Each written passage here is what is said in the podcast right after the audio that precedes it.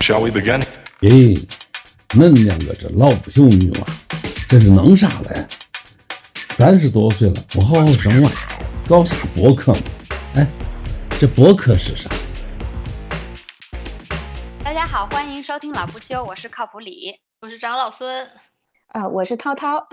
听众朋友们，今天我们呃要聊非常特别的一个 话题，就是我们要聊灵修这件事情。涛涛是我的一个朋友，其实我和涛涛呢，呃，是其实算是亲戚吧，猫的亲戚，就是我我家的猫是呃涛涛他们家猫咪的孩子，对，是通过猫咪跟涛涛认识的。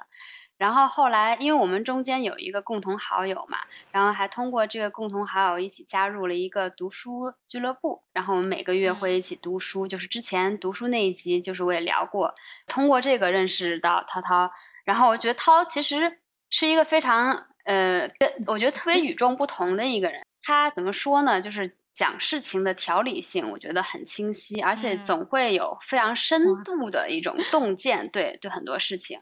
嗯，然后而且每次有点膨胀了，没有没有，真的，我觉得我每次 就是有什么心理方面的问题，就听他一说，轻轻一点拨，觉得也觉得哎，特别有道理，嗯。我这个是久病成良医，因为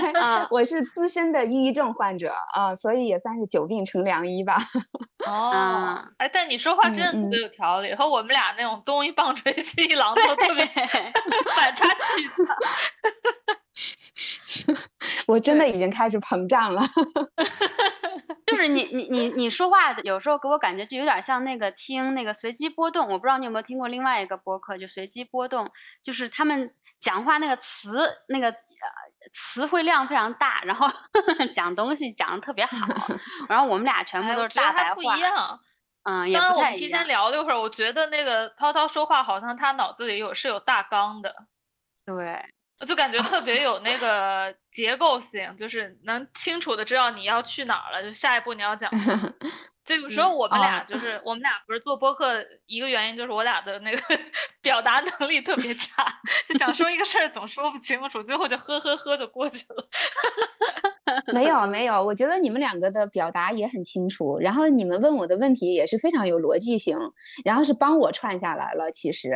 而且可能就是说啊，对，因为在疫情这两年，就是因为大家都在闭关嘛，所以这两年我可能看的就是说啊，灵性方面的这部分。嗯，就是书籍会比较多，然后这两年都在看这个书，基本上就是这样的一个主题，所以刚好我们刚才开始前聊的也是涉及这部分内容的，然后刚好就是在我现在目前正在关注的一个方向，所以可能会聊起来就比较顺畅一些。嗯，而且我不是在通过瑜伽也会。嗯，看一些灵修方面的书，因为我本身对这个也挺感兴趣的。但是其实我在这个看灵修、学习这些方面的过程中，觉得挺呃寂寞的吧，因为很很难找到一个人可以跟你聊这这方面的事情。因为首先不是很多人对这个感兴趣，然后也不是很多人懂得特别多。嗯，然后在灵修，我我在我见过瑜伽界的很多这些灵修里面的人，我觉得很多人都有点太飘了，就是。飘在空中中，空中脚不着地的那种，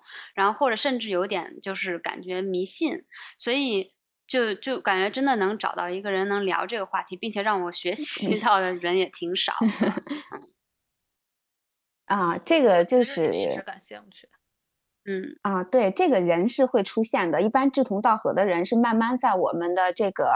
啊，算是修行吧。修行的过程深入中是总会出现的，我不就出现了吗？可以聊这个话题。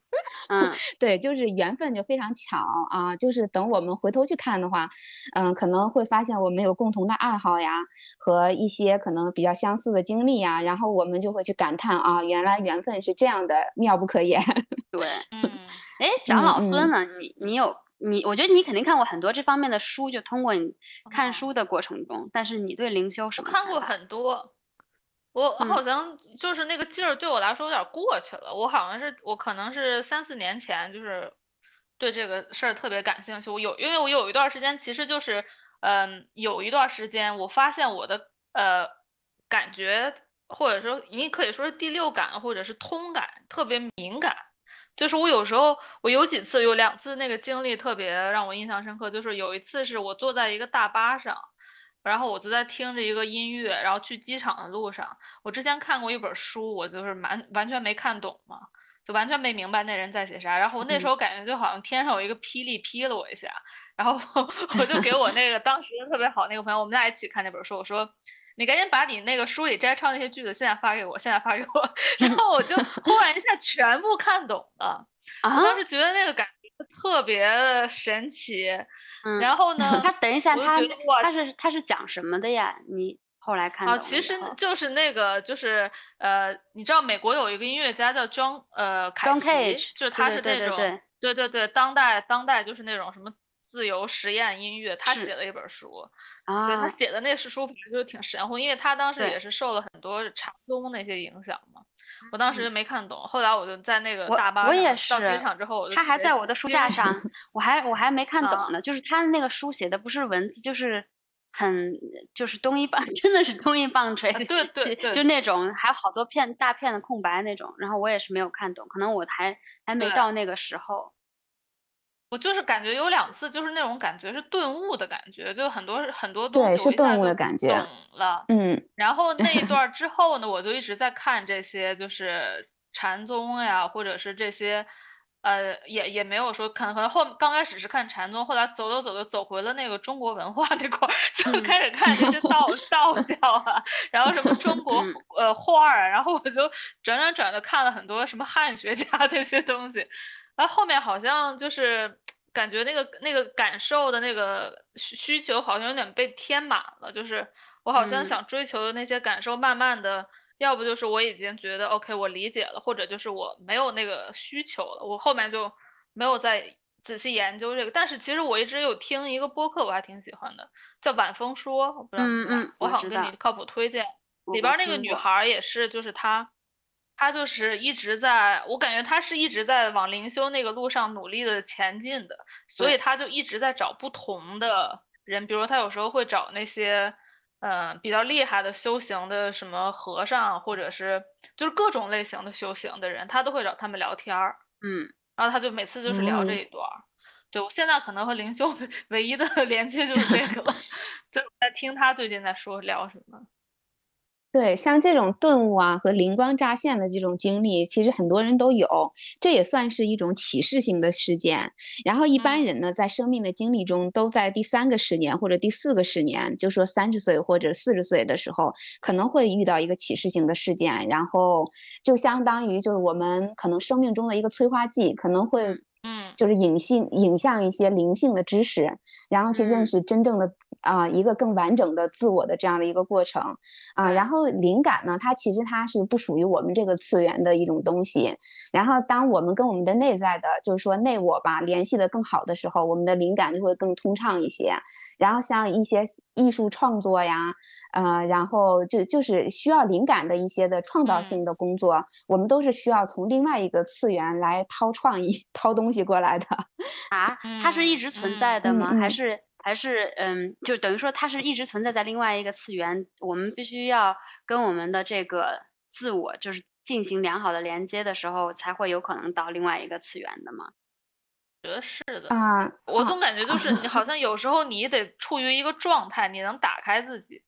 你才能接受到这些对对东西。对，心理学上有一个词叫心流，它就嗯属于一种可哦能用通俗的大白话讲，就是天人合一的一种状态。对对对啊，然后就是嗯啊，对，在这种状态下，你是极致的专注的情况下，其实是把外在自我放下了这个过程里。嗯嗯，然后放下嗯外在自我的时候，你的其他的自我，像内在的那一部分，它才能运作起来，然后会把这个嗯灵感源源不断的给你传过来。然后就是说，嗯你如果在这个期间，在这种很好的一种状态下，在进行一些创造性的工作，呃，就不只是艺术性的呀，就包括我们平时会写一些文章呀，或者就是日常的，然后就是干一些什么事情，甚至做饭呀，这些都是会。就说是有更好的一种引导方式在，就是但是这种情况下是需要我们极致专注，能把嗯外在自我嗯放下，然后灵感就会更充沛，洗然后澡的时候。对，因为你洗澡的时候嗯你是处在放空的一个状态，对，这种状态的话，对，是一种恍惚状态。这种恍嗯。惚状态的时候，也是信息非常充沛的时刻，都是你的内在会源源不断给你传送信息的时刻。对，嗯嗯然后。我又想到，就我和李靠谱当年认识，我们俩是因为蹦迪嘛，我们就特别沉迷于蹦迪那嗯个。感觉，其实和对也有一定也联系，就是是就是因为你在音乐特别你特别享受那音乐的时候，你是你是完全我是完全感受到我把自我给放下了，我就完嗯全不在乎周围人的注视我的目光，或者是就其他人的存在，我感觉都不在了。但是你又在那个和音乐的连接中，你感觉有一个更大的东嗯西，你是其中的一部分，你融入进去了。嗯对这种身体的运动，就是包括像瑜伽呀、舞蹈呀，这个都是很好的。就是当我们身心合一，又能天人合一，就是达到这两重境界的时候，嗯基本上就是一个开悟的状态了，可以嗯说是。所以嗯听众朋友们，我给你们总结一下，就是蹦迪也是一种冥想。哎，可以开悟对对对，嗯啊嗯。其实说起来，就是说“灵修”这个词，然后我又被邀请来，就是这一期是谈灵修。但是呢，其实我并非是一个传统意义上的修行者，我并没有嗯进行过任何的冥想呀和打坐呀，和就说是嗯一些这方面的努力。然后我自己只是就是说开始了一个向内，就是说去认识自己的这样的一个过程，就是只是一个单纯的就是整合各个层面自己的这样的一个过程。这个过程中呢，其实就是说我并没有进行一些像冥想啊、打坐呀这样一些身体上的努力，然后但是我可以提供就是说呃一个方法，就是说是可以，就是说假如也有一些小伙伴可能就是说对冥想觉得略有略感枯燥，然后不是很好进行下去的话，可以试一下，就是像我们像我们刚才提到的恍惚状态，也可以试一下发呆呀、和遐想啊，这个和冥想的过嗯。程其实是一样的啊，它起到的效果也是一样的。就只是遐想的话，我们可能有一个主动性在，就是说我们可能会自己去构建一些场景，这样的话是我们给我们的内在自己其实是提供了一个暗示，呃，这是有一种主动性在的。然后冥想的话是一种被动的接受信息的状态，可能我们的内在自己可能会传一些信息过来，所以这两者都是向内，然后去寻求通讯的这样的一个过程，这个嗯。效果其实是一样的，就看嗯。大家是更适合哪一种了，对，就也不必拘泥于就是传统的一些修行方式。嗯我在这里插一下，就是 就是我练我非常啊。热爱练习的 Yoga Nidra，就是这种恍惚做白日梦的练习，就是你可以躺嗯着，啊。你快睡着了的那种，就是进入那种恍惚的的 那种练习，然后也可以进入，你可以加一些你自己想要的一些呃心理暗示 visualization 这些东西。对，对，就是有点像，就是你有时候嗯。做梦可以自己编辑自己的梦，对，可以自给梦。安排情，啊，对对，这个就是说遐想，这个也是我从小的一个爱好。然后我嗯也是，就是说近些年才发现这种遐想的好处，它真的是就是说是是一个心灵开发的过程啊。然后嗯当就是说是呃你掌握了这部分的诀窍之后，你就会有意想不到的收获。你是怎么样开始嗯这个历程？刚才你有提到，就是跟是跟你有抑郁症有关，是吗？对对，我是大概就是说是在一五一六年左右吧，然后就是说进入了一种先是抑郁的一种情绪，然后就是后来就随着就是它是间歇性的，它可能就是说某一个阶段就还好，然后可能某一个阶段就非常的严重，然后我开嗯始是没有把它当回事儿的，我只是以为这只是一种抑郁情绪，不会造成太大的影响，我自我调节可能会走出来。然后就这样发展了一到两年之后，就呃就是进入了更糟糕的一种情况，就是那嗯。段时间我基本上就是每天都要坐在沙发上开始哭，然后哭上可能三到五个哦小时，啊，然后什么事情都做不下去啊，就是我就是出门下楼倒个垃圾，啊，我都要做心理建设，就是哦已经就是没有任何的能量去行动去做任何就是就是事情了。没有任何原缘缘由的，就就只是很容易哭，悲伤，对，悲伤，啊嗯嗯，嗯啊，就是有一种就是说痛苦和悲伤。啊，我是觉得就是说这种就是说情绪可能是跟我今生的就是说有一些童年的经历是有关系的，但是我觉得它是非常之强烈，就是如果就是单纯用童年的一种情绪来就是说定位这么深刻的一种就是说现在的这种情况的话，我又觉得好像不至于这个样子，但是当时我是不明白为什么会如此严重嘛，然后我是一直就是说这样忍耐到就是说可能两三年之后吧，可能就是说在一八年，我才决定就是说是寻求一些专业的，就是说咨询呐，或者开始吃药呀。因为是在这个事件之前，就是有一个很触动我的事件，就是因为抑郁的话，一般都会伴随着焦虑。就是我就是焦虑症的时候，有一次是惊恐爆发，然后就有一种濒死感，当时我是吓到了。啊，然后我是觉得这个事情是有一点严重了，可能我是必须得寻求这种专业的帮助了。然后就是我就准备开始找一些就是比较好的医生嘛，就是想联系一下，看看就是能不能为我做咨询。然后我就在网络上查一些医生的时候呢，我发现他们会出一些心理学方面的书。然后我就说，既然就是说约医生也不一定马上能约上，我不如就是先看一下书。然后我开始看心理学书籍的这个过程呢，我就发现我这个能量在回来，就是说可能就是说我可以看得下去书了啊。然后呢，就是一点一点的，就是这样。可能过了一两个月之后呢，我就觉得就是说我大概对心理学的这个知识范畴有了一个非常浅显和基础的了解之后呢，我就觉得其实好像没有定位到最深的那个问题上，和没有解决我就是说可能心头更深的一种疑惑。然后我就又研究了一段时间量子物理什么的。等一下，你是怎么样从心理学跳到量子物理的？就是是有一个什么理论，嗯，指引？就是因为我会就是觉得就是生命中会有一些很奇妙的巧合性的事件，然后它很难就是解释。啊，然后我觉得就是说，是既然我如此悲伤，难道我们的生命真的是被控制的，或者是有一个更大的存在在？就是说是我们像提线木偶一样，啊，在被它支配着。嗯，那我的悲伤难道是来自就是说那个更大的存在？那我就想知道到底这个世界到底是怎样形成，或者是怎样运作的。然后我就看了一段时间嘛，当然这个就更浅显了，我感到。就因为我确实是文科生啊，然后不不很不擅长物理学的一些就是说研究，但是我大概知道了就是量子物理的一些基本的就是说理论，所以呢这个时候呢就是这个契机让我对灵性产生了一些兴趣，呃，因为我觉得灵性呢它是同时就是把这个就是说是量子物理和心理学结合了，然后我就又开始找这方面的一些书籍开始看。然后开始我就是接触一些非常，呃，也是非常就是说是浅显的一些灵性知识，就是在公众号上找呀，或者就是说是市面上，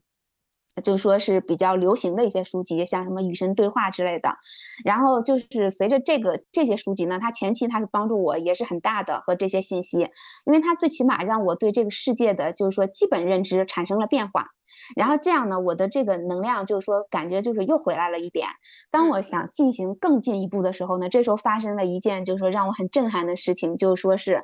我突然进入了一种就是非常奇妙的一种精神状态。就是说我睡了一觉起来，我感觉我抑郁好了。就是其实就是我看书那个过程中啊，我还是很宅，还是就是说不怎么爱出门呐，就是还是一个基本抑郁的状态。但是突然有一天，我就非常的喜悦。然后我就不知道这种喜悦的，就是这种，就是说是这种狂喜，是这种根源是来自哪里？它因为它太深刻了，这种感受呢，是我没有办法用语言，就是向任何一个其他人去言明，或者想去想向其他人寻求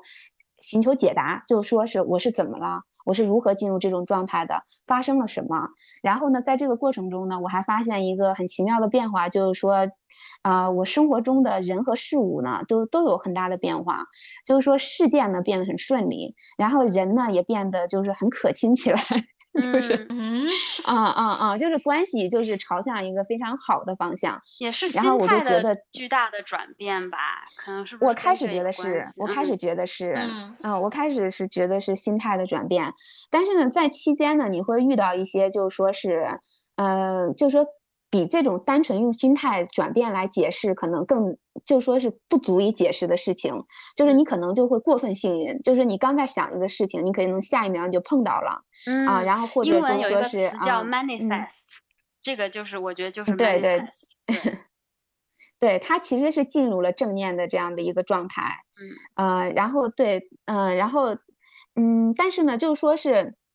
呃，就是随着就是说我的就是后来我就觉得这个。东西我特别想知道答案，就是到底是，呃，就说是为什么，就说是为什么，就说这样的精神状态能把这个物质实相转化的这样彻底，就是从一个就是说抑郁的不得了的人，然后突然就开心起来了。那段时间就是说，呃，因为我抑郁的期间，我是就是离开职场很久了，然后那段时间我都有，我居然又重新就是说回到职场，然后就是说彻头彻尾的改变。啊，然后就是每天都感觉干劲儿十足，就是从就是倒垃圾都觉得没有能量，到每天都能干很多事情这样的一个状态，就是一夜之间的转变。啊，我没有吃药，因为在我看过很多心理医生，他说抑郁其实是一种绝症，你要是开始吃药的话，可能就是终身的服药。一旦离开药的话，可能某一段时间状态不好，就会就是又需要药品的辅助了。啊，然后我是就是说这种不药而愈，这个太神奇了啊！我就开始向更深层次的一种就是说是问题去寻求答案了。然后这个时候我就开始接触一些就是说是，呃。用用我的话就是更正正儿八经的一些修行的资料了，就是更嗯更就是说广度和深度更大一点的一些这样的资料了啊。然后在这个过程中，就是说大概我可能有翻遍可能一百多本这种 灵性方面的书籍，就是新世纪运动以来的这些可能。嗯，书籍我大概都会就是说翻一下，就是如果我觉得就是适合我的，我就会去看一遍；如果我觉得不适合我的，我可能就扔到一边。然后在这个过程中呢，我是发现了一本叫赛斯书的，啊可能我觉得就是对这个灵性方面有一定接触的朋友，可能都听说过这本书，因为这本书呢，它是呃对，就是整个新世纪运动的一个哲学基石。啊，然后它的就是说，就是刚才我们提到的深度和广度的话是非常好的一本书，就是基本上能把就是说我在这个过程中和我对于这个物质世界想要认知的，或者甚至是我们更高一个层面的一些知识都讲明白了。啊，只是可能就是我缺少一些。嗯嗯，我我想我想问就是关于灵灵修就是 spiritual practice 这种这个词这词是不是就是从这种新世纪运动？开始才流行起来，你觉得？啊，西方可能是吧，但是东方应该早就有这个东西了吧？对，说到这里，我反正灵修这个词儿，我还真是就这两年才学到的。哦，也是，也是。嗯，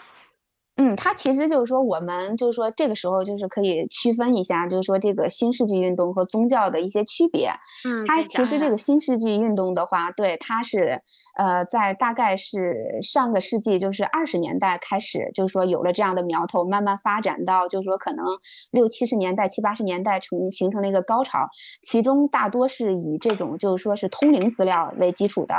啊，这样的一个运动嘛，然后它其实它就是最大的一个特色就是新，它的那个新世纪运动的那个新，它有了很大的一部分特性，就是更适应我们这个时代了。就说宗教的话，它的和。嗯，就说他，就说，因为就说现在心理学发展起来了，量子物理发展起来了，然后呢，有一些东西的话，我们就可以把它当做概念来用了。以前的话，就是说这个是没有这些概念的。如果就是宗教上想给你解释的话，科学有一定的结合性，可以用一些东西可以用科学的理论来解释，不像宗教就是讲的更更神乎一点，或者是更靠近圣经啊或者什么之类的解释，是吧？对对。然后呢，它对宗教的话，它更大的呈现的是一种可能，就是说是会有一种约束在。然后新世纪运动的话，它是把这种约束的这种的是放宽了一点。它当然它是更接近了一些我认为的灵性的本质啊，就是它是更加符合灵性本质的这样的一个。因为新事物取代旧事物是一定它是符合一定的这种呃，就是说势能发展的，它才能取代。不然的话，它是没有那么大的能量来取代的。因为万事万物的发展背后皆是能量，包括我们自己也是。然后这种能量的取得的话，一定是背后有推动力，是另一个层面的推动力。所以新世纪运动的壮大，肯定也是另外一个层面的推动力。这样对壮大起来的，然后它宗教的话，它是更加体现的是一种集体主义的主张。某些情况下，它可能是，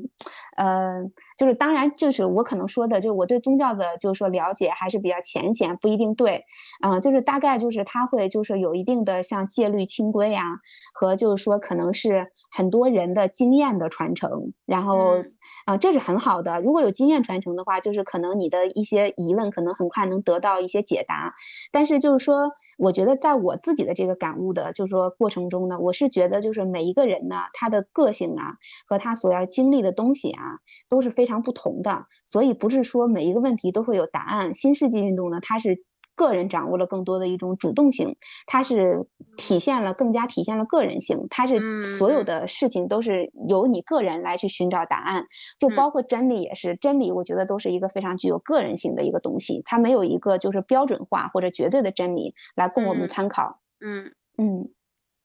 那关于灵修，如果你要是让你给大家解释一下到底什么是灵修，你会怎么解释或者定义它？啊，如果简单点来说的话，其实就是说，我觉得重点不要放在那个修上边，就是说可能我们受到一些传统宗教的影响呀，或者一些就是可能古老的一些灵修知识的，就是说影响的话，我们是会觉得，我们通过修习自己，然后调整自己，或者是调教自己，我们能达到一个就是说完美的形象，就是这个形象可能是慈悲的、善良的、美好的，就是。总之就是完美无缺的吧，这样的一种形象。然后这样的话，我们就是开悟了，可能就是完成了我们的，就是说，呃，就是地球阶段的这样的一个工作。但其实我所感受到的灵修呢，它只是，呃，更加侧重于“灵”这个字，就是是外在自我，就是说整合各个向内去探寻，并加整合各个层次的内在自我的这样的一个过程。然后呢，通过这个过程呢，一直要打通一个通讯的通道，一直到我们的内我。然后这样的一个过程，可能就是说这里边它会涉及到一些，就是说可能咱们平时，呃，修行界吧，不是常用的概念。这些概念呢，就是刚才我提到的，大概都是大部分都是来自赛斯书。嗯，就是说我在这里可能需要就是解释一下这个人格结构嘛。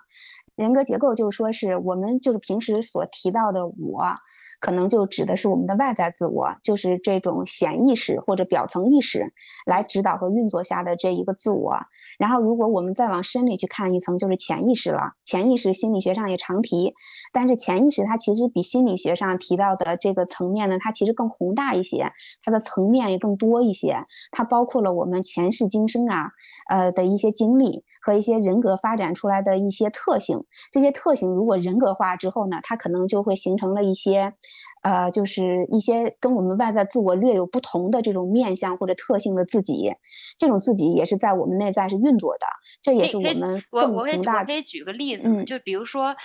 啊，可以，比如说有可能有呃，比如说我们我们在当代社会，女性我们都想让女性，比如中国社会都想让女性变得很听话，变得就是嗯呃愿意服务他人、温柔或者 whatever。但是有的人可能他天生就是听话的，OK fine，那他的这个嗯嗯内在的这潜意识和他外表的这个自我可以嗯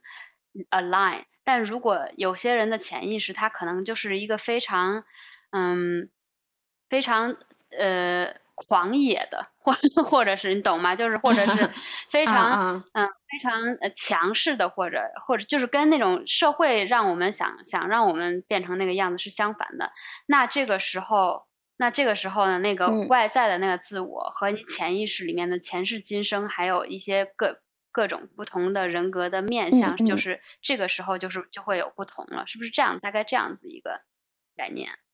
对对，是是这样的一种理解方式，就是而且就是刚才不是说包括了前世今生的一些特性嘛，那就是说可能我们这一辈子是个女性，也许上一辈子我们可能做过男性或者怎样的，这部分特质也是在的。嗯，就比如说就是可能有有的人他可能上一辈子经历过一些宗教修行，他可能这个宗教修行的期间他受到戒律清规的一些限制，他可能就会发展出来一个就是非常限制的自我，就是这一部分可能是属于就是说是。是，啊，属于就是说界限很明确，就是说如果一旦你其他的自我，就是说是超出这部分自限界限的话，这部分的自我就会来阻拦它，啊，这就是可能我们平时啊，就是说在我们外在自我觉得很纠结呀，啊，我明明是想往东，我为什么往西去了呢？就是可能就是会有一些这种混乱，就是这样产生的，是不是？就大家说这个天性，也就是和和这个有点类似。你的天性是什么？和内在。它天性的话，他天性的话，这这是这是很好的一个词。天性是我们最重要的一个基础了。然后这个可能就是要更往深里去看一层了。刚才就是我们说到了，就是说潜意识这一部分的，就是说各个呃层，就是这一层面的自己了。它再往里还有一个内我，这个内我呢，它是来运输能量，从另外一个层面运输能量，它是横跨在不同层面中间的啊。刚才潜意识那一部分，它也是已经不光是属于我们这个，就是物质这一个层面呢，它横跨在另外一个界面了啊。然后还有更深的这样的一个界面。然后内我从内我它是输送是是从什么层面输送能量呢？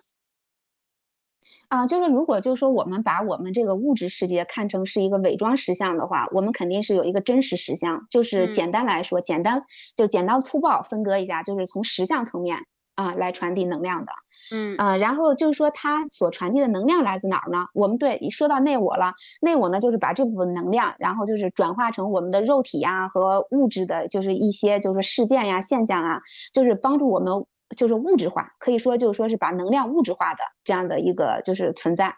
然后呢，我们再往里推一层，那就说啊，那那我的能量又来自哪呢？你能举个？那你能举个例子吗？我觉得这个这个还蛮难，就是 visualize 对我来说。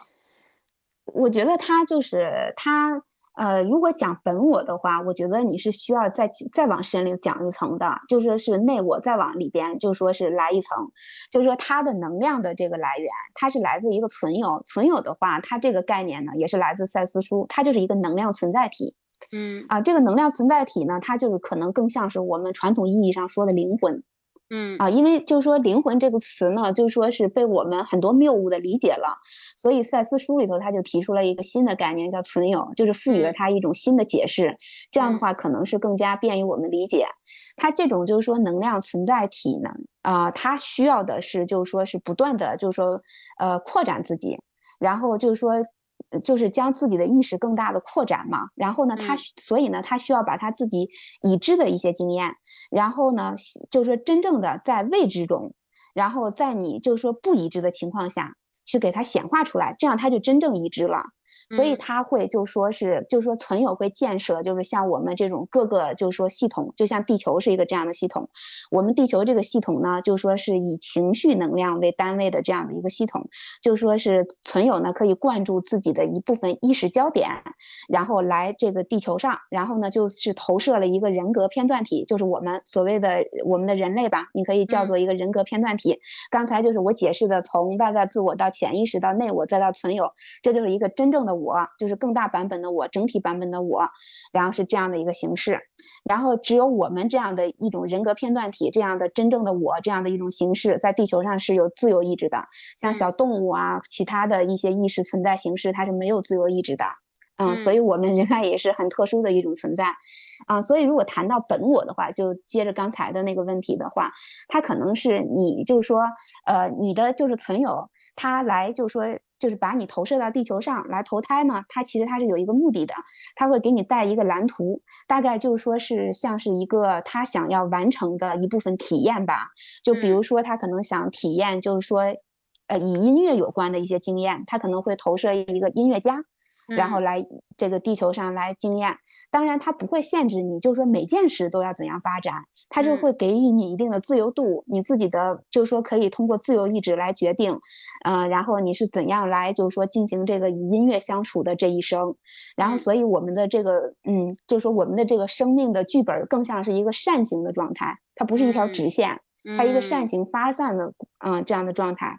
嗯，然后再复杂一点的概念再引入一下的话，就是说，嗯，对，就是说我们这个存有的话，投射我们就是同一个片段体来这个，就是说来就是帮助他完成蓝图的话，有有可能会失败，就是说因为我们有自由意志，我们可能就走到别的方向去了。而且也有外在，也有外在的意志，就就比如说，如果你要是生在什么特别贫穷的地方，你没有太多的。你即使可以想要想要做什么事情，你没有呃钱或者是物质渠道呃渠道会让你帮助你完成这个事情，你可能这一辈子就也没办法完成你这个小小的蓝图。对，但这个就让我想到了很多，就是在就比如说你如果看那些就是看很多文学书籍，然后就会发现很多很多文学作品，它的一个主题就是呃我要发现我的天性，然后我要完成我的使命。对，就是就是他会有一个天命，就是有这么一个假设，就是每一个人他都是来来这一生或者他过这一辈子，他是有一个使命，但是有一些人可能感召不到这个东西。那我觉得那些人可能没有跟他的内在建建立连接。对，但是我是感觉西方文学很很多都是都是有这个主题的。是对，所以现在这个时代，我们会发现一些，就是说是呼吁大家，就是说是解放天性、解放自由性，就是解放自己的这种个人性的这种的一些呃思潮呀，在涌现。其实这是很好的，对，这个是更助于帮助每一个人完成自己这个蓝图的。嗯，涛涛，那我还有一个问题，就是这个有点奇怪啊，就是你你刚才说到这个什么，就是本我啊，它什么潜意识里面有前世今生这个。这个可能有点 controversial 这个问题，你觉得就是同性恋、双性恋、异性恋这个性取向是跟你的潜意识或者跟本我的前世今生是有关系的吗？有关系，有关系。我们就说，呃，就是可能就是说当过男人也当过女人嘛。我刚才说过，可能有的时候就是说，呃，就是说在这种就是说我们潜意识如果再细分的话，我们潜意识的就是。呃，就是说，在是呃第三、第四层的它这个层面的话，它涉及到一些前世的一些经历，然后它会就是说渲染你今生的一些经历，然后它可能就是说有一些人就是内在可能有一些灵性的震荡的时候，他可能会把就是说一些就是说可能不应该在我们这一生显化的一些可能本特质，然后显化出来了，然后可能会形成一些啊男女生就是男女这种取向上的一些融合。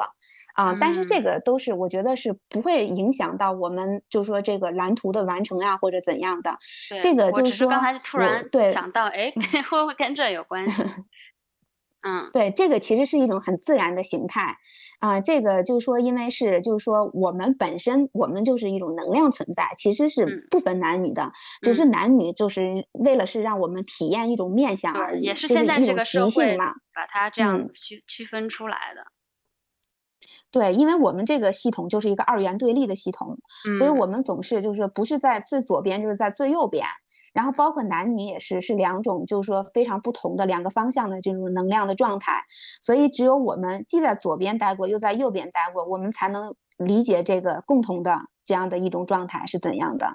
啊，这个都是一种自我发展的需求啊，这个就是这样的一个过程吧。嗯，对，所以也就是说，如果一个人他能就是。跟你不同层面的自我都 align 都建都建建立连接以后，你会比较快乐，你也会比较容易完成你的使命。也就是说，你会更早的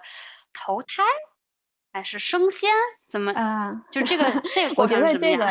嗯，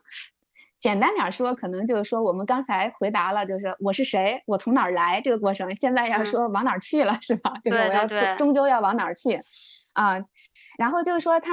呃，就是说如果简单点儿，就是说来说的话，就是说可能是大家可能比较关心，就是说我要从这个地球上毕业，然后就是怎么毕业，是吧？就是我要脱离轮回，不再转世了啊，我怎么毕业？他其实就是说我们就是哎，等一下，完成人人是我们是可以脱离轮回的。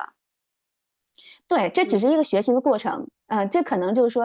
呃，再举一个可能不准确，但是比比较形象呃的例子，大家就是 稍微理解一下，就说是，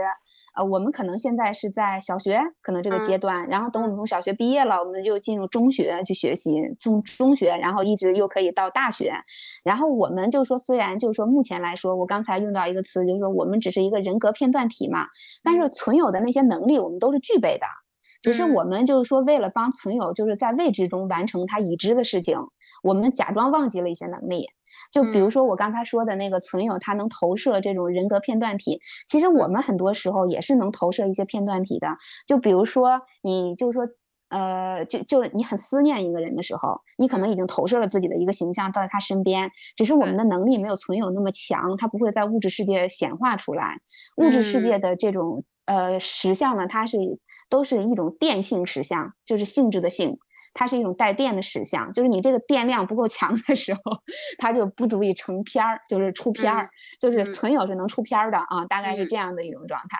啊。然后所以说我们也所以所以那那就是如果说那些见鬼的人，他们看他们是容易体验体验到这个呃人格片段体，如果有另外一个人也是很敏感，他们能看到同一个人格片段体吗？对对对，他其实蛮少呃听到有人就说大家一起看到同一个鬼的。啊，他对他不会，就就是说，其实哈，就是说他那种，就是说我们所谓的鬼，就是说是可能已经死掉的，就是说人格片段体，就是人格。但是他死掉的人格的话，就是说，呃，就是说他有一个中间状态。如果他完成转世了，他就会去不同其他的系统去发展去。然后如果他没有完成转世的话，他在一个中间层面，这个层面呢，就是说在新世纪运动中，它叫星光层。如果在那种宗教里、佛教里，他说他叫中阴。他可能在中阴层，然后呢，他啊这个阶段的话，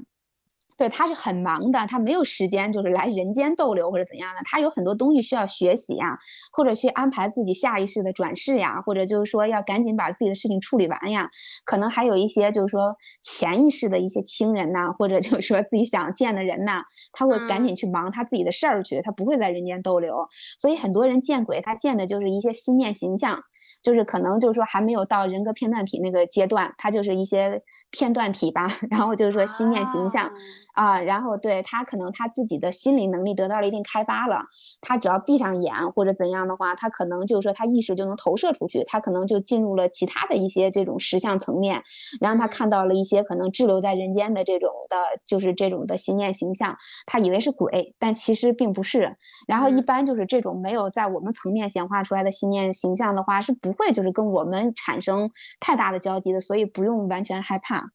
呃特嗯别害怕这个见鬼这件事情啊，这个是没有关系的。嗯再说鬼也是害不到你的，因为就是说我们每一个人格片段体都是受到我们的内我呀和存有这种一种护持的，它不是说它只有就是说是在就是说你内我的同意下，才能就是说是进行一些就是说是可能像什么通灵啊或者就是这样的就是说见面呀这样的情况。嗯你你觉得那些网上就是传的那种很可怕的灵异故事，就是一些一些鬼真的害到谁，或者或者下蛊，有一些什么鬼什么之类的，嗯，那种那那种你觉得是真的吗？还是心理暗示啊？呃，它更多的是一种可能心理暗示吧，就是因为就是说，呃，我们既然刚才就是说提到了这个整体的自己，所以我们的实相呢都是由整体自己就是来决定，就说是怎样显化出来的。可能嗯如果就是说我们在某一种恐惧中，然后就是这个心理这个暗示的程度达到了一定的高峰，可能就是整体自己都已经就是说把这个就是说接受为一种实相了，它可能就在物质世界中显化出来了。嗯，就是嗯、呃更多的是一种自己的这种的可能恐惧产生的。，OK，啊，并嗯嗯，然后就是说，呃，也有可能就是说，表面上看是就是说有某一个人在给就是另外一个人下蛊，这里头有一个受害者和一个加害者，但嗯是也是他们两个人的就是说内我存有都同意了去共同来进行这样的一个事件，才会这样进行下去。但是像这样的事件，就是我们。有时候看起来表面上的一些悲剧事件，都是可能就是为了就是说是让外在自我向内看，引导外在自我向内看，来击碎外在自我这个坚固的外壳的这样的一种行动吧。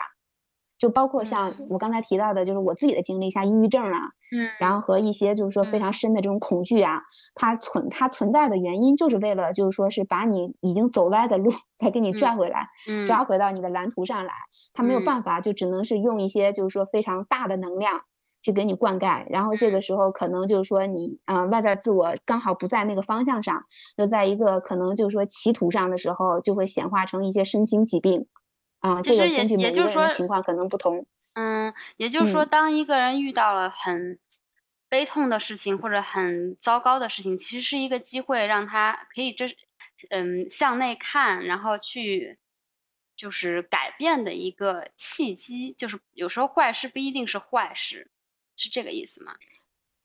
对，可能这个就算是一个启示性的事件，就是对，就是每一个人都会在这个生命中包含嘛，这种各种嗯。的不同的歧视性事件。就是嗯。我们那个蓝图呢，它是就是一直是会被引导的，就是说嗯。我们因为一出生，可能就是被父母、学校教育，我们有很多就是说这种群体意识的一些信念，给我们浇筑在了我们的这样的一个潜意识的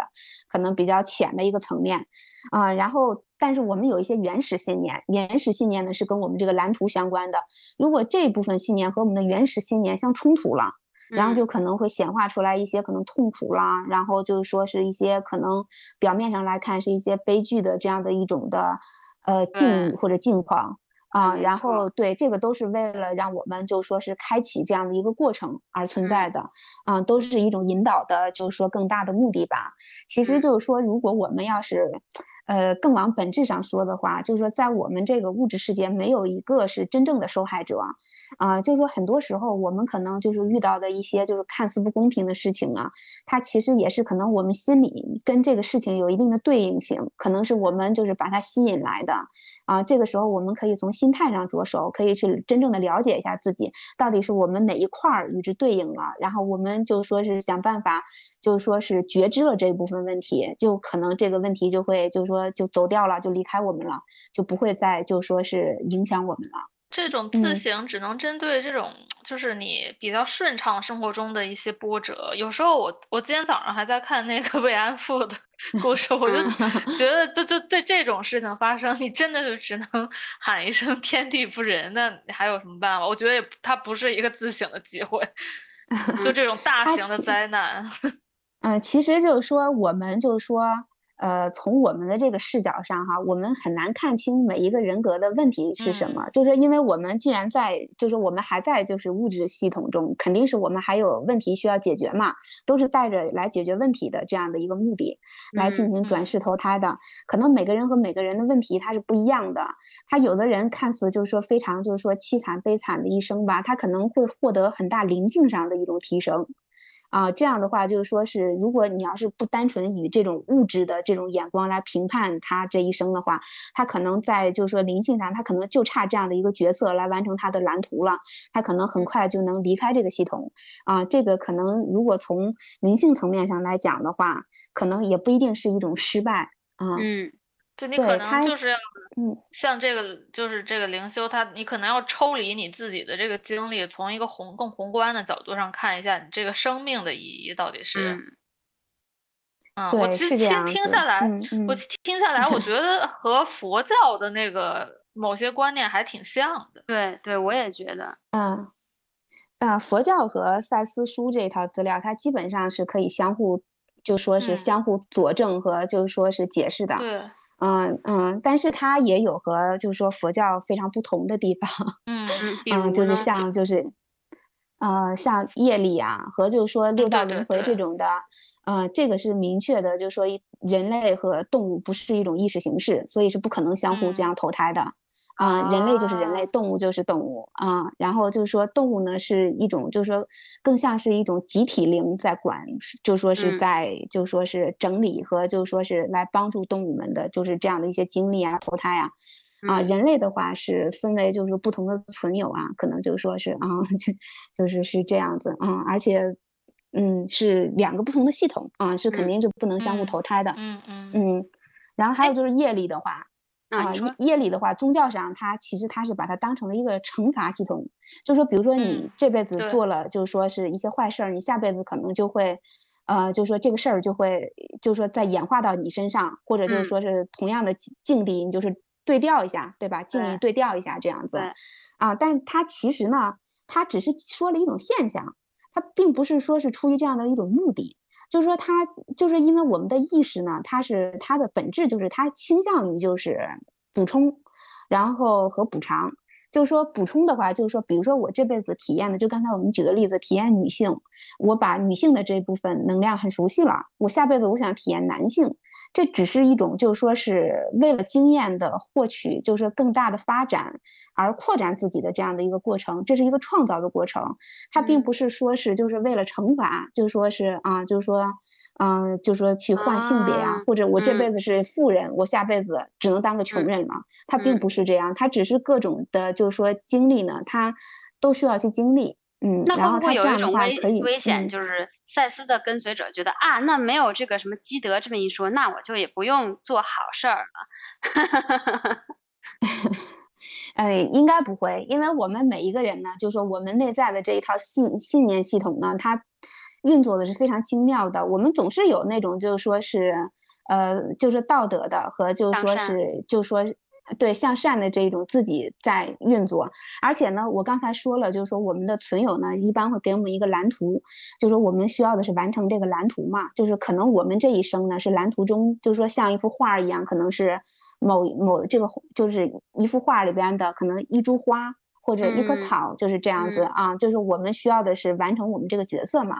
啊，这个蓝图就是对我们的引导呢，就是自发性，就是说我们刚才提到的这个内在各个层面的自己里头有一个是自发性的自己，这个自发性的自己他天生就是善良的，啊，这个是非常不用担心的啊，他对你的引导就是说是非常就是说无害的这样的一种引导，嗯。啊，只是我们可能因恐惧啊，或者就是说有一些。高度限制的这种自己啊，会跟自发性的这个产生冲突，和自发性的这一部分面相产生冲突，然后这样的话，可能有的时候我们在信任冲动的情况下，可能会显化出来一些啊，就是不这么美好的结果啊，然后我们可能会觉得冲动是魔鬼，但其实是并不是，这个是跟每一个人的信念系统有关系的。如果一个人他觉得呃冲动是一个非常好的事情。有的时候冲动也是魔鬼，就比如说，如果一个小孩儿他跟他他跟一群就是交了一群不太好的朋友，然后这群朋友朋友说走去吸毒，然后他说啊那好我也要跟他们去，因为我也要变酷，那这种冲动也是不好的吧？还是这种不算是他其实很多很多东西都是。恐惧，他不是冲动，嗯，他就说他自发性的这一部分啊，他等于说他做这个是为什么？他做这个的原因不是因为那种冲动，而是因为我只想变酷，我只想 fit in 的那种冲动，并不是来自于他那种天性的那种冲动。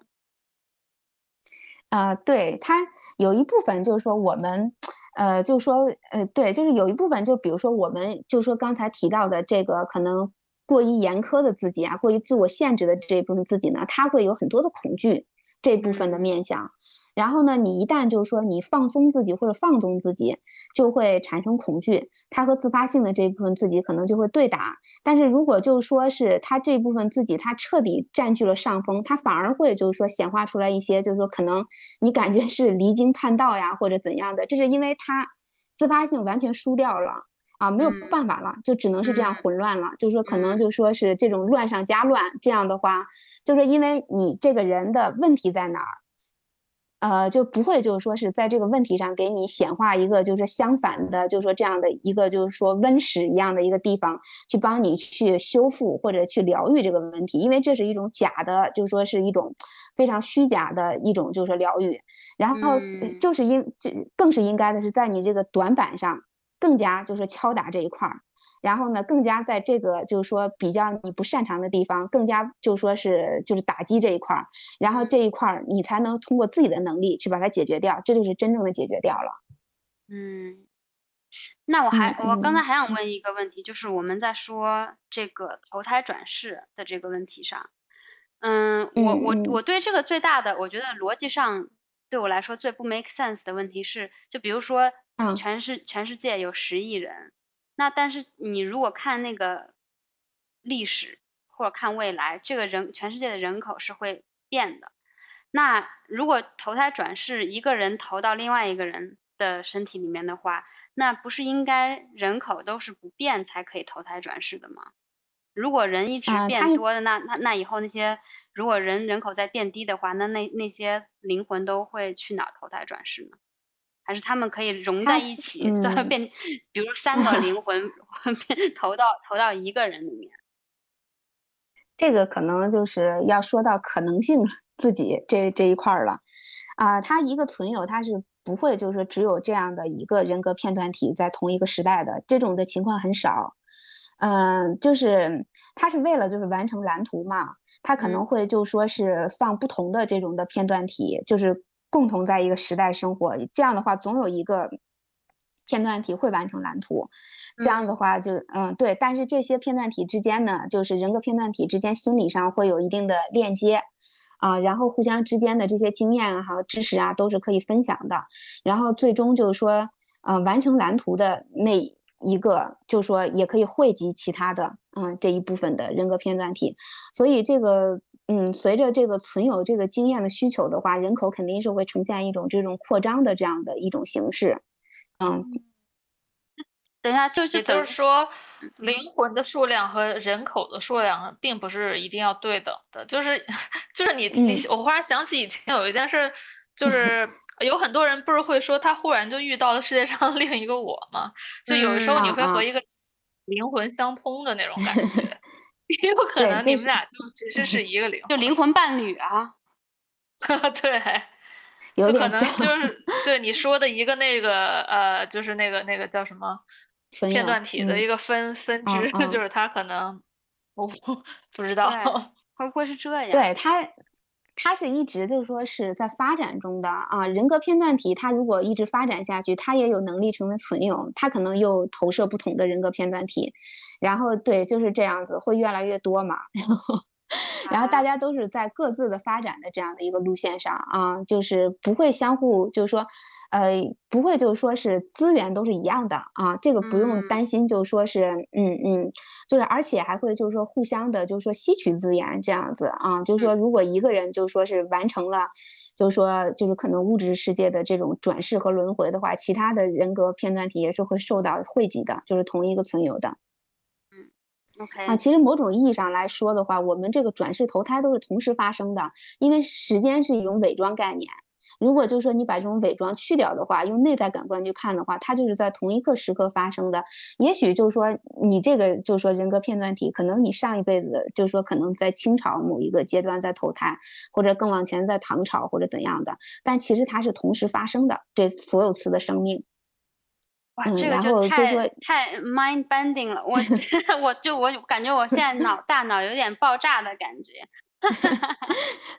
对，所以就是说，某种意义上来说，我们就是只有一次生命也可以啊，因为就是说我们这个是同时发生的，你就不用再就说是，呃，向前看或者向后看，就是说我们就尽力完完成和完呃，就是完成尽力好尽量好的完成我们这一生就可以了。我是觉得，就是说这个赛斯书这一套资料的话，它是有一点，它的概念是和传统意义上的这种的修行的概念有很，它做了很大的区别嘛。所以确实是可能听起来会有一些复杂，会就是说啊，可能就是对，呃，我觉得其实纯新的认知，对。我觉得其实他这个对自我的这个几几个层面的解释，我觉得都可以理解。但是你你把时间加进去，我就晕了，你知道吗？因为我是一个比较 visual 的人，我感觉我都可以联想到，就是，但是你你把时间抽空，我就我我就脑子就晕了。我我是有点这样子，嗯，但是可能就是还是说明我现在的那个理解还不够。呃，对他就是有的时候就是说，呃，我们就是只是就是说从这种就是说知识上去理解的话，其实很难就说真的是从感受上达到了理解。而且就是刚才我们一开头提到的那个顿悟，它其实就是说我们任何在物质世界需要显化的东西呢，都是需要我们大脑现在逻辑上有了一定的认知，这样我们的交感神经才能准备好，才能去发生这件事情。啊，然后我们这个理论知识先武装好了，但是可能就是说，我们真正的就是说是明白这个事情，就所谓的知行合一了，它肯定是在内在，它也达到了同步的理解的这样的一种情况下才可以。啊，然后这种情况下的话，对，就是说我们的话，就是呃，就就需要就是说是往内去努力了。就是刚才就是说我们提到的一些方法，就比如说像遐想啊、冥想啊这些都可以，这就是一个向内去努力的这样的一个过程。还有像就是说是我们一个就是很容易做，然后效果又很好的事情，就是去记自己的梦。然后因为梦就是基本上是一种实相，你在梦里头你感受到的时间呀和空间的这种感知是不一样的吧？跟我们物质世界的这种感知是不一样的，因为你那个梦里头你可能。嗯，就是说你现在是就那个时间，有的时候一场梦可能跨越几十年都有可能。嗯啊，就就是短短一晚上，可能其中的某一个梦就可以跨越几十年，这个就是一种内在感官的应用了。因为梦其实说白了，它是它可以说是一种实相，它更是一种实相了。啊，它是内在自己的，就是说你内在自己每天晚上的经历。所以，我们去记梦的这个过程呢，并不是说我们要把这个每一个梦解出来。刚开始我们记梦可能会陷入一个误区，就是说我去找一些就是解梦的这些书籍啊来看，就是说我可能梦到了一个什么，我来解释一下这象征的什么，是不是要发生什么事情了？嗯啊，然后其实就是说这个没有一个就是说是。没有没有一个是批量这种解释梦的这样的一种象征符号是对，因为。你梦到什么东西是非常 personal 的。对对对，就是像我们说的，就连真理其实都是一个个人性的事情。嗯，然后呢，就是说梦里头的一些象征啊，只有你自己知道。啊，嗯这个是需要，就是随着就是说内在的这个能力的开发，你的联想能力啊，就是说不断的也在提升，你可能能联想出来它的意义是什么啊。因为这个联想的话，也就是我们向内在去索求这个知识的这样的一个，就说算是一个行动啊。这个行动的话，你如果你内在这个通道打得越好，你这个联想出来这个信息就越准确啊。然嗯后基本上就是说，你对你这个梦里的这种象征意义就会越来越。就说是解释的就会准确一些，然后呢，就是说记梦的这个过程呢，并不需要就是说是你可能你可以就是说是在那个床头放一个小本儿啊，或者一醒了你就赶紧去记啊，或者怎样，这样也可以。最重要的是就是醒了之后呢，就是刚醒了那几分钟或者那一分钟吧，就是先去回忆一下自己的梦，去追的主要是那个感受，就是你在梦里的感受，那个情绪是什么。然后这样的话，随着你跟他这个感受就是越来越接近，就是你越来越能把这个感受追回来的话，你会和你这个梦里的这一部分内在自己是感同身受的。然后这样的话，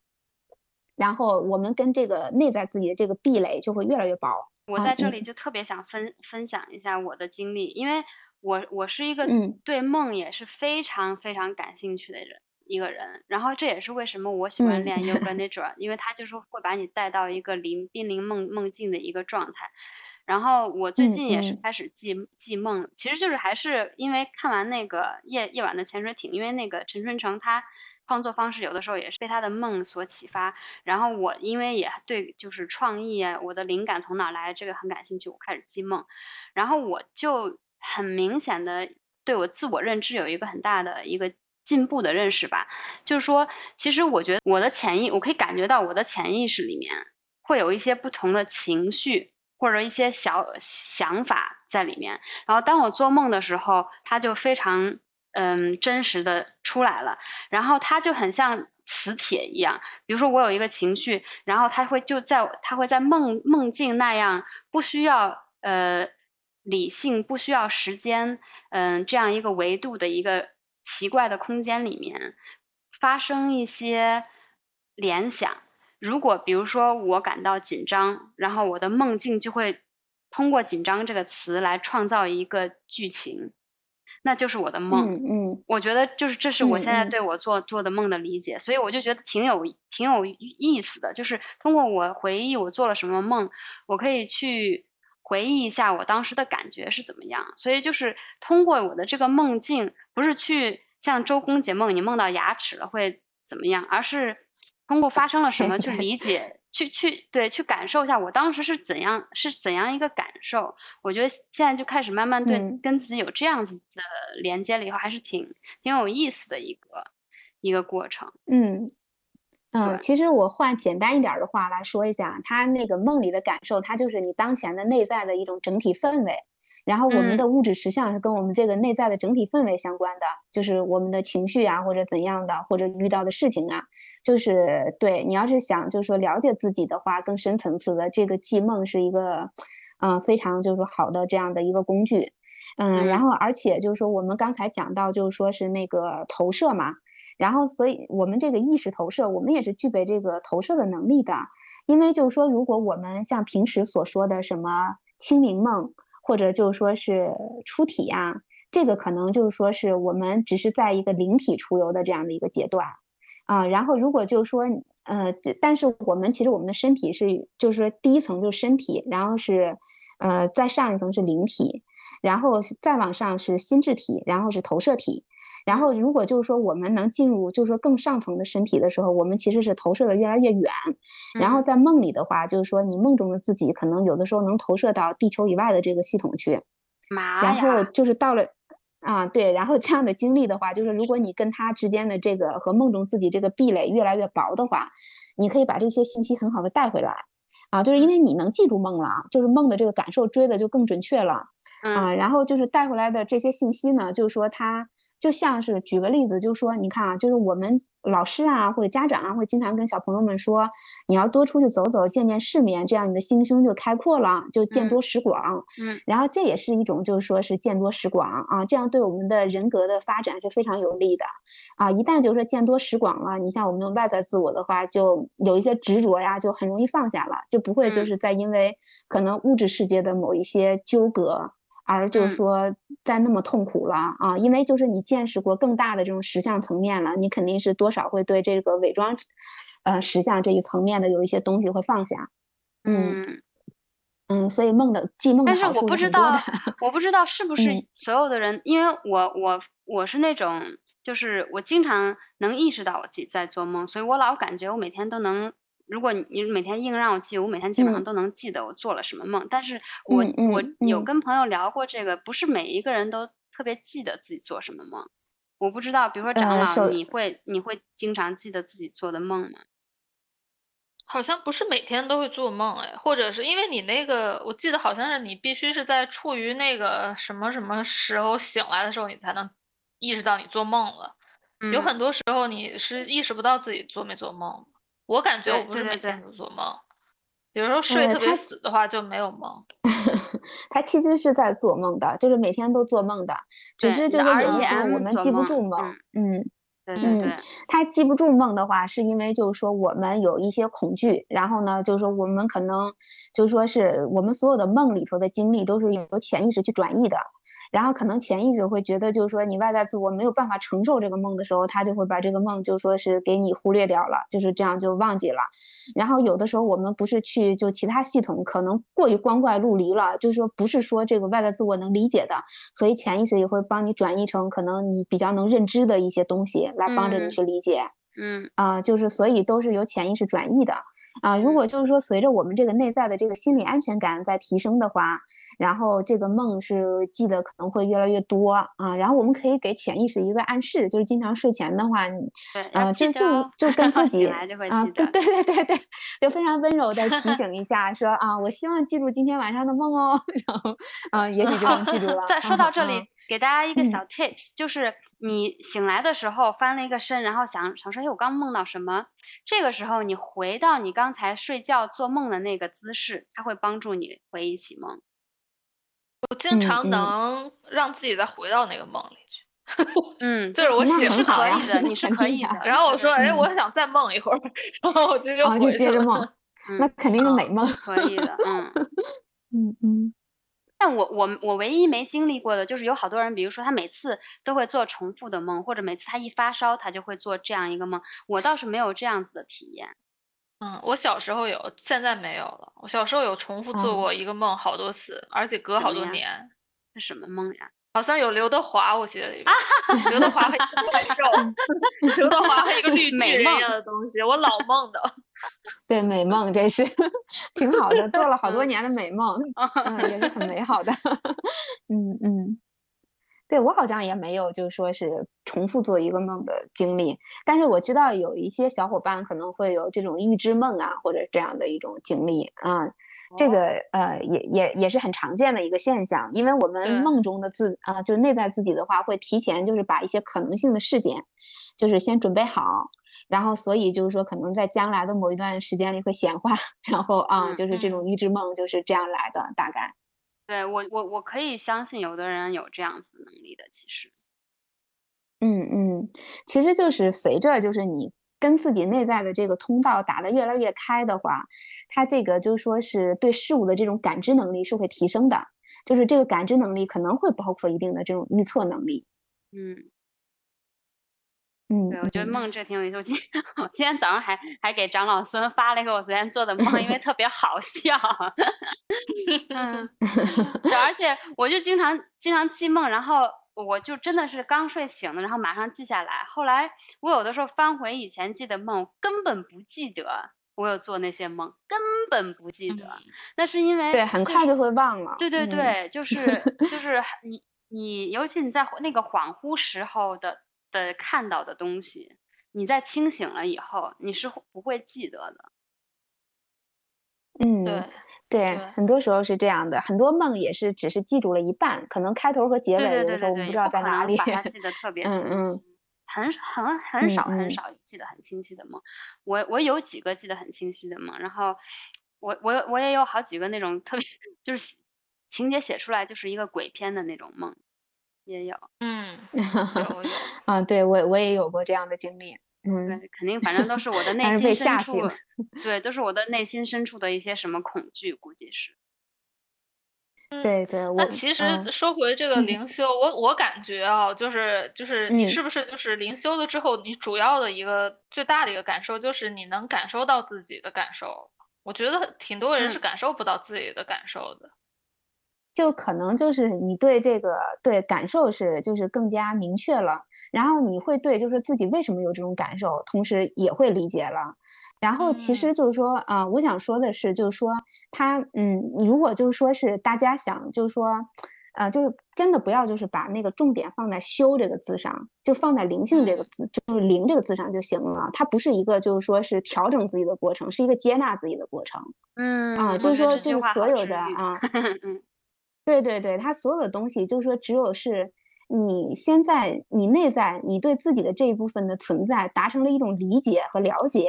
啊，这一部分才能被治愈。嗯，然后呢，他才会就是说，任何就是说以你自发性不相符的这一部分自己呢，他才能明白你的自发性是善良的，是护佑你的，然后你才可以自发的让这些能量流动起来。然后只要是能量流动起来的话啊，你这个嗯，我觉得就是说外在这个。呃，事件呐，或者境遇啊，就是说，应当啊是偏顺利的，嗯。那你就自从你开始，嗯，接触灵修啊什么这些，除了你的抑郁症不不不叫什么来着，不治而不不药而愈，不药而愈 以后，你还有还有别的什么呃体会，或者是有别有没有别的什么特别神奇的经历啊？啊。一个是，就是说是这个创造力，你会感觉。确实是比以前好了一些，当然我肯定不是那种 就是说是什么艺术大师之类的，就是跟我纵向比吧，就是以前就是，呃，因为我是会写一些东西嘛，就是说从小的话就爱写一些东西，然后就写出来的东西你自己会感觉到明显好了一些啊，进步了一些，呃，就是虽然不至于成为什么就是说大家呀或者怎样的，但是这种进步还是会明显的，你还是能感知到的，啊，还有就是我刚才说的那个感知能力会好一些，就。就是你对这个事情的。本质上的一种感受会更明确一点，然后呢，就会对，嗯，就是一个事情的，就是说它可能的发展的形，就说是它的这种形式，也可能能有一定，就是说这种预知的这样的一种感受啊，但不一定是一种非常具体的，但是你可能能预估一个它的走向是怎样的啊，可能也能感知到。还有一个就是有好多人，像我，我在接触这些灵修什么之前，如果你跟我提这个人是 New Age，然后我肯定就会翻白眼，因为我觉得确实有很多人就就是什么哦，你一定要什么 connect to the universe 或者或者是怎么样，感觉有点有点神叨叨的。就是你有没有遇到过灵修方面的作者啊，或者是你遇到的人神叨叨的，你觉得要小心的？就包括其实，在瑜伽里面，我也遇我也遇到过有一些人。呃，就是我我可能更多的是在有一些书籍上感受到，我觉得那些书籍的话，它不是那种，呃，很好的一些的资料啊，然后就是感觉就是心里的感受不是很好，看完之后，啊，所以就是刚好这是一个非常关键的问题，就是说有的时候我们会在这个就是修行的过程中，我们可能会遇到一些人和一些资料，然后我觉得就是跟我内心的这种。呃，就是非常的，就是和我这个人的本质不是很相符的时候，就是会看完觉得很难受或者产生恐惧，这样这个时候你就应该远离这本书和这个人，因为就是不是任何一个，就是说一套资料是适用于所有的人的，不是任何一个体系是适用于所有的人的，因为我们刚才说了，就是意识呢，它本身就是有原始的倾向性的，所以这个每个人的这种能量的运作形态。差别还是挺大的，所以就是跟我们这个灵性上有连接的这种的，就是可能灵性就是说是特质比较相同的一些书籍和人，才能给我们带来一些引导啊，就是说。你听了会觉得舒服。啊，就包括今天我所说的这些东西，如果大家觉得就是说可能听完了觉得不舒服啊或者怎样的，就不要相信我。啊，因为在这个过程中就是说我们。不要就是说是笃信任何一个人或者一个资料啊，需要的是就是说你嗯。对你需要的是，就是说找着自己，就是说内在的这样的一个，就是说是沟通渠道。然后呢，你的内在会，它无时无刻都在引导你，你绝对可以走出来自己的这一条路啊，并不需要就是任何的人去引导你，啊，这个是绝对是可以完成的。嗯，还有一个就是也是在我在瑜伽界遇到有点 dodgy 的人的的一些特性，就是当你遇到一个作者或者什么样，他把自己就是。当成一个 guru，当成一个什么那种，almost like 邪教头子的那种人，对，然后要有很多 follower，这个你就你就一定要小心，因为这种人他有的时候就你就感觉他其实潜意识就非常喜欢那种 power，那那我觉得这种人意图就不是很这种人他是匮乏的。对，对他其实他是对权力有一种渴望，嗯，对他这种匮乏啊，他他就是呃修行的这个目的，他其实也是就是为了满足自己内心的一种这种匮乏和一种欲望的满足。我不是说就是说我们就是说不应该就是说正视自己的欲望，其实我恰恰是鼓励大家去拥抱自己的就是说这个欲望的，没错，因为。嗯，对，因为拥抱欲望的时候，我们才能开始真正的认识自己，才能去，就是说打开，就是说我们认识自己的这个大门才能打开。我们需要的是接纳我们自己的这些欲望，但是呢，我们肯定会遇到一些，就是可能我们看不惯的这些人和事。嗯，这这个时候呢，我们就是就只能是允许，因为每个人都有每个人的进程。他可能是在他的这样的一个学习过程中，他可能在这样的一种角色里头，可能去在补完他另外的一个角色的这样的一种缺憾或者缺乏的那一个面相。我们因为不是，就是说我们只是一个，就说是一个人格片段体，我们是不知道他的存有是怎么给他安排这个功课的。他的存有的视角肯定是非常宏大的，可能就是说是有我们不知道的智慧在里面。所以就是我们就是离开就好了，嗯，然后就是说就是任他发展就行了。啊，其实我觉得这个就是，就就像就是说很多就是说我跟其他小伙伴会讨论爱到底是什么？爱其实我觉得往大的说的话，爱就是你允许一切，就是说一切创造被创造的这样的一种 一种状态，这就是在爱的状态中了。就是不要就是说因黑白美丑和就是说是这样的一个两面性去看待，就是说这样的事情就是被创造出来，嗯，它都需要被存在。啊，当我们能就是说容纳的话，啊，这样的话就是说，我觉得我们就是在爱中了，因为就是说我们的存有呀和在存有的再上一层，像一切万有呀，就这样的能量存在体，它在投射我们的时候，它也是会允许我们有自由意志，对它这个也是允许我们自己去发展啊，这个发展就是这样的一个过程，它是会有两面性的啊，就是我们只要允许就可以了，嗯，特别好。嗯，那你还有关于灵修有有什么其他？就是需要谨记的几点，我觉得就是可能刚才咱 在讨论中就是已经说出来一些了啊啊，一个就是我我觉得就是说是那个就是说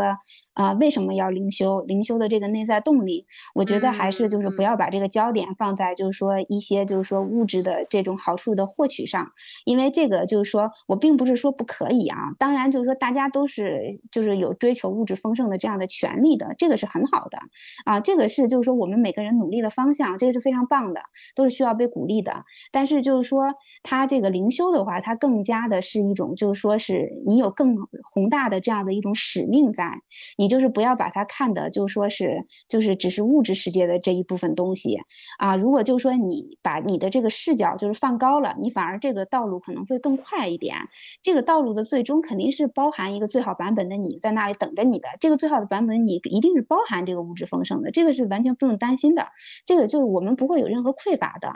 啊，就是因为这个，就是说，所有的东西都是能量在运作嘛。只要我们这个内在的能量运作是顺畅的，这个我们外在的这个境遇啊，肯定也是顺畅的。嗯啊，就是我觉得重要的可能就是这一点吧。还有就是说是还就是我们刚才也提到了，就是说我觉得我们不需要跟随任何人，也不需要跟随任何一个资料啊，就是还是相信自己啊，就是找到自己的勇气，去坚定的走完这条路。因为我们每一个人的内在是最有智慧的一个存在了，他是最了解你的。另外一个人他是不可能给你任何比你内在更好的意见的啊。就是说你的就是说是问题啊在哪里啊，或者就是说是。是呃优势在哪里啊？这个都是通过你自己的感受更加能明确的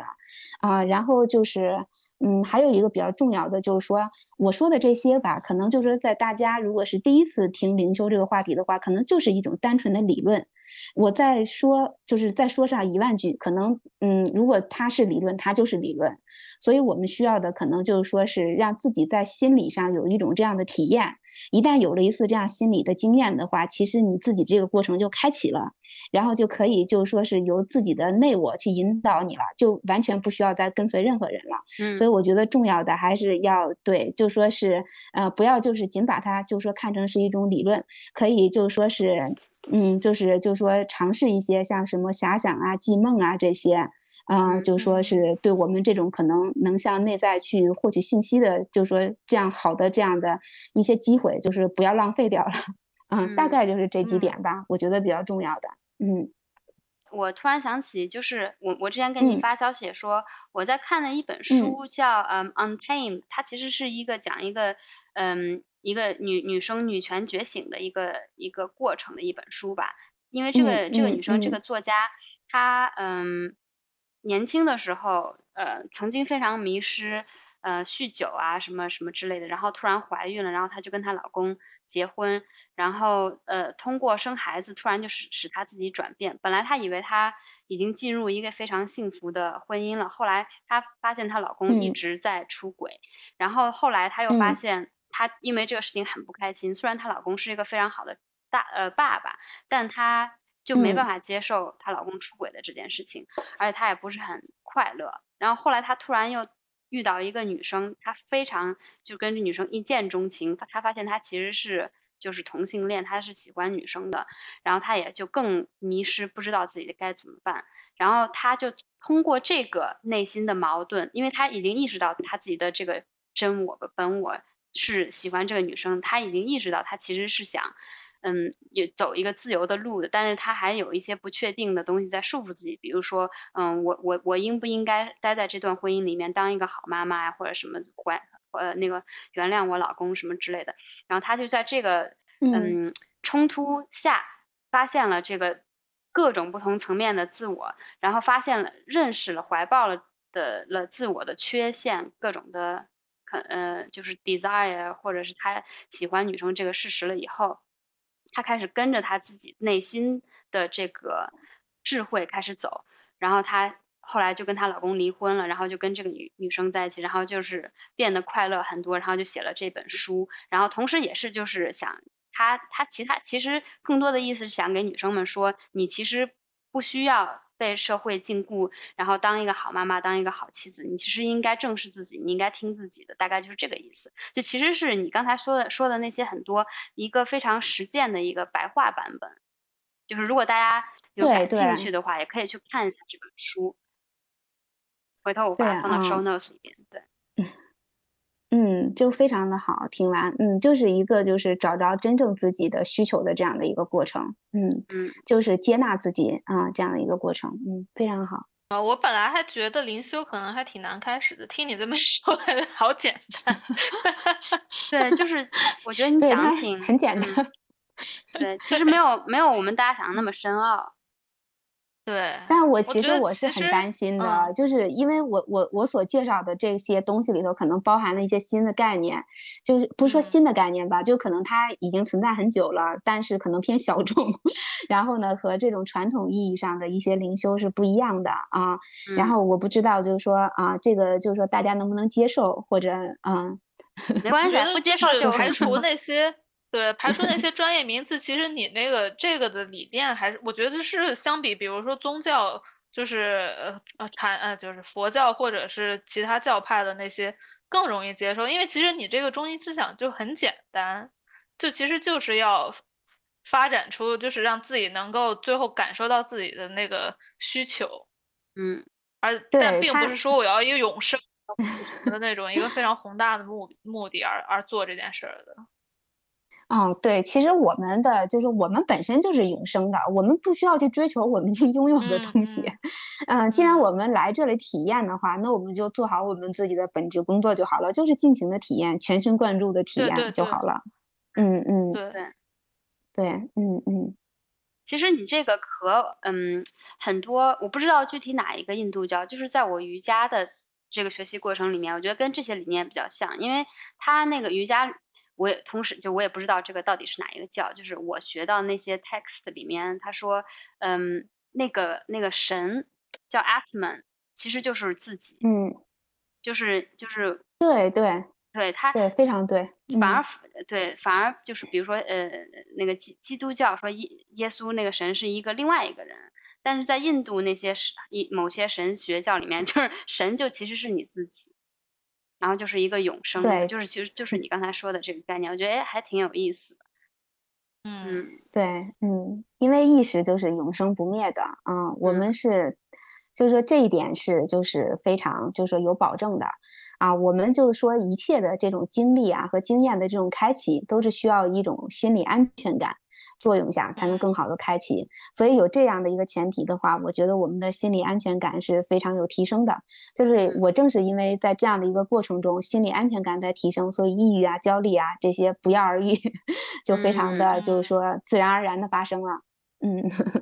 好，那我们这集好是不是聊的差不多了？长老，你也该去你的集市了。对的，是的，啊，我也该走了。好的，好的，特别感谢涛涛。嗯，好的，也非常开心能跟大家做一期这样灵修的分享。嗯，很开心。嗯，行，那今天就聊到这儿吧，拜拜。嗯